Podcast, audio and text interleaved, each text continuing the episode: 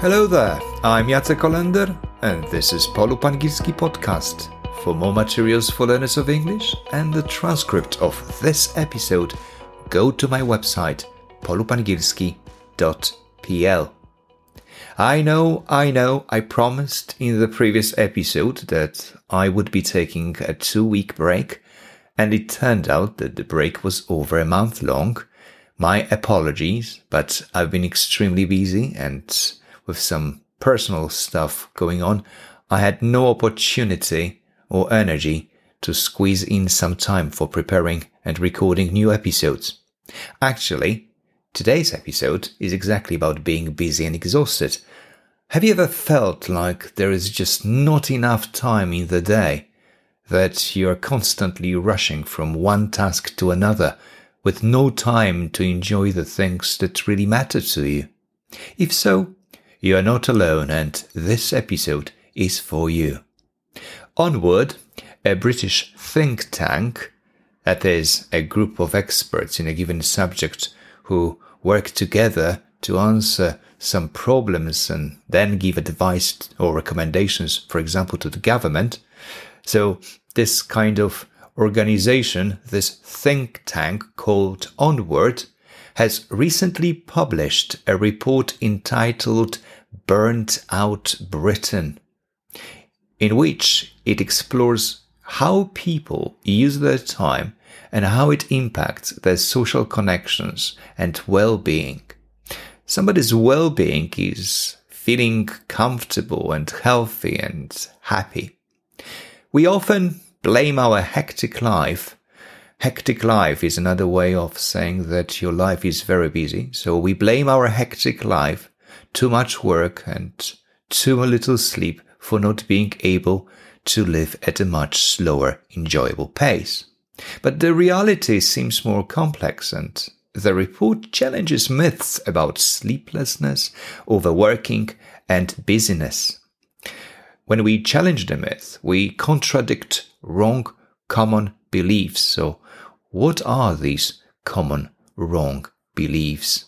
Myth number one we are not getting enough sleep experts actually warn of the sleeplessness epidemic, and many of us feel tired and exhausted because of insufficient sleep. However, the reality is more nuanced, so not that simple.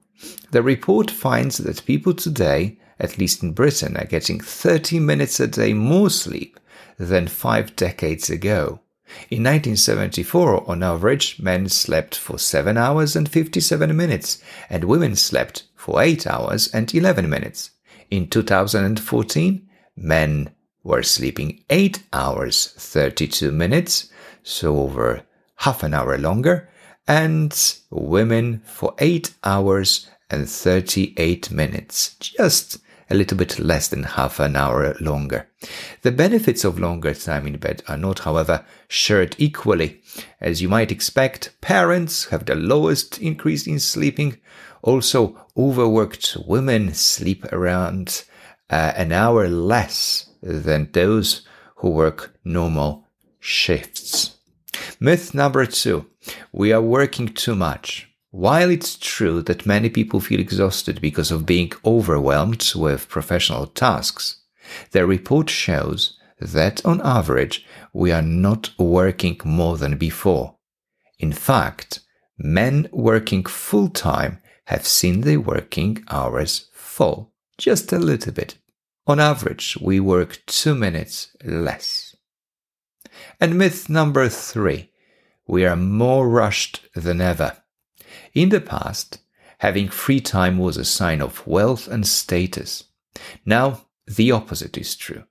The busier we are, the more we are perceived as important and richer. So it seems only natural that if we ask people how busy they are, they tend to often exaggerate their business to big up their own sense of worth and make others believe that they are successful in life. But even though people are incentivized to talk about their lives being more hectic than in reality, the share of people saying they are often rushed has actually fallen in the last two decades from 20% to 17%. But the share of people saying they almost never feel rushed has fallen too. And in between these two extreme groups, there are those who feel rushed sometimes, whose share has increased from 49% to 59%. So, more of us say we sometimes feel rushed, but we shouldn't forget that there is a pressure to report being rushed off our feet. Now, if you are rushed off your feet, it means that you are busy. So, busyness is a sign of success and wealth. So, people might be over reporting that aspect of their lives. So, if we are not necessarily sleeping less, working more, and living more hectic lives than before, why is it that we feel so exhausted? The answer lies in better understanding how we use our time, at least according to the report published by Onward. The report tries to help us with this by breaking up our time into four parts necessary time, contracted time, committed time, and free time. Necessary time includes things we must do, such as sleeping and eating. Contracted time is composed of things we have agreed to do, such as paid work. Committed time is made up of things uh, our personal situation or circumstances require us to do, such as childcare or housework. And finally, free time is made up of things we want to do, such as meeting friends, watching Netflix series, or listening to PoLoop Angielski podcast. Seriously, I wonder in which category would you put studying English? I guess it depends on individual circumstances. When we take a closer look at each of these parts, we can see that our time is increasingly being taken up by family life and technology, leaving us with less time for self care and leisure. Although we are sleeping more, some of us are spending less time looking after ourselves. So it's family life and technology that eat into our leisure time. So what is the mechanism? Seeing that our free time is coming under increasing pressure, sensing that we have less and less time for leisure activities, we are trying to overcompensate. We are trying to cram in different activities all at once. The phenomenon known as multitasking, which actually is not really doing a few things at the same time, but it's rather constant or frequent switching from one activity to another. The report looked at how our days are broken up into these distinct episodes, such as cooking a meal, watching a movie, working in the office, etc. And it turns out that in 1974, an average man could expect his day to consist of 18 distinct episodes, and in 2014, so 40 years later, the figure was 31. Women saw a similar increase from 23 in 1974 to 37 episodes in 2014. What it shows is that our activities are more and more fragmented. We do more activities, and each of them lasts a shorter time. Transitioning between activities takes a lot of energy and reduces the quality of the activities themselves. And these energy costs add up. They accumulate. So each interruption, each transition, each attention switch from one activity to another depletes, reduces your total energy levels, leaving you more tired. And at the end of the day, you feel exhausted and burnt out. The question is why we jump from one activity to another instead of focusing for longer periods of time on one thing at the time. Well, I've already mentioned that we want to recapture some free time, or rather, get the feeling that we recaptured some free time for ourselves. So we try to use every opportunity to fill the gaps with what we see as time for myself. 10 minutes for reading a book between shopping and cooking, 20 minutes of Netflix fit in after putting the child down to bed. Thank God the episodes are so short, you think to yourself.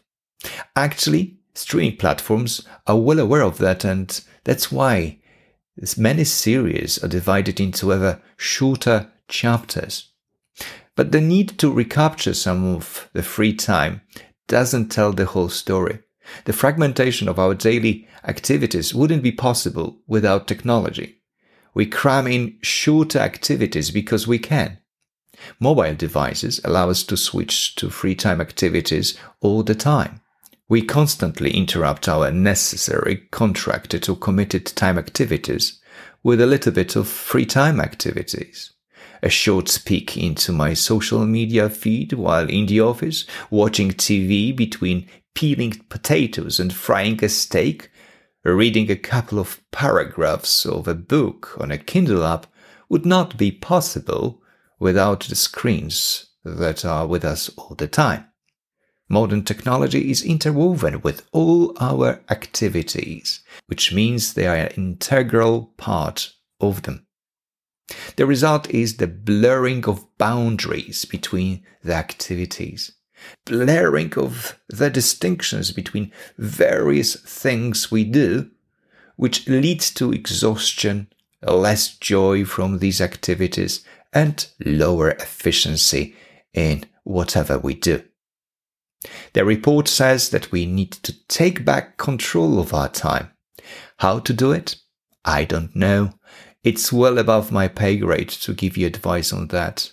But for my part, I decided to stretch out my activities, spend more time on one activity at a time, avoid short snippets of information, focus on longer articles instead, and watch movies with no interruptions. Maybe I will do things I love doing less often, but I hope I will do them with more engagement. And as some of you might have noticed, I've stopped using Instagram to share words and expressions from current news stories. I think it would be better for you to read articles and watch in-depth reports about those stories than just focus on one expression or word for a couple of minutes. I don't want to contribute to the fragmentation of your daily lives, but rather help you recover energy which you can use for whatever makes you happy, which I hope includes learning English. Thank you very much. Speak to you next time. Bye.